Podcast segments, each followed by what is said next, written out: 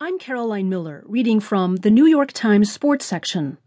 Abuse allegations taint post Rio glow for U.S. gymnastics by Juliet Macur.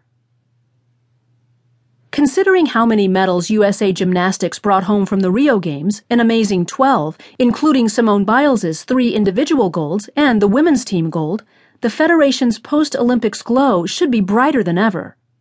A 36 city tour starring Biles and other standouts is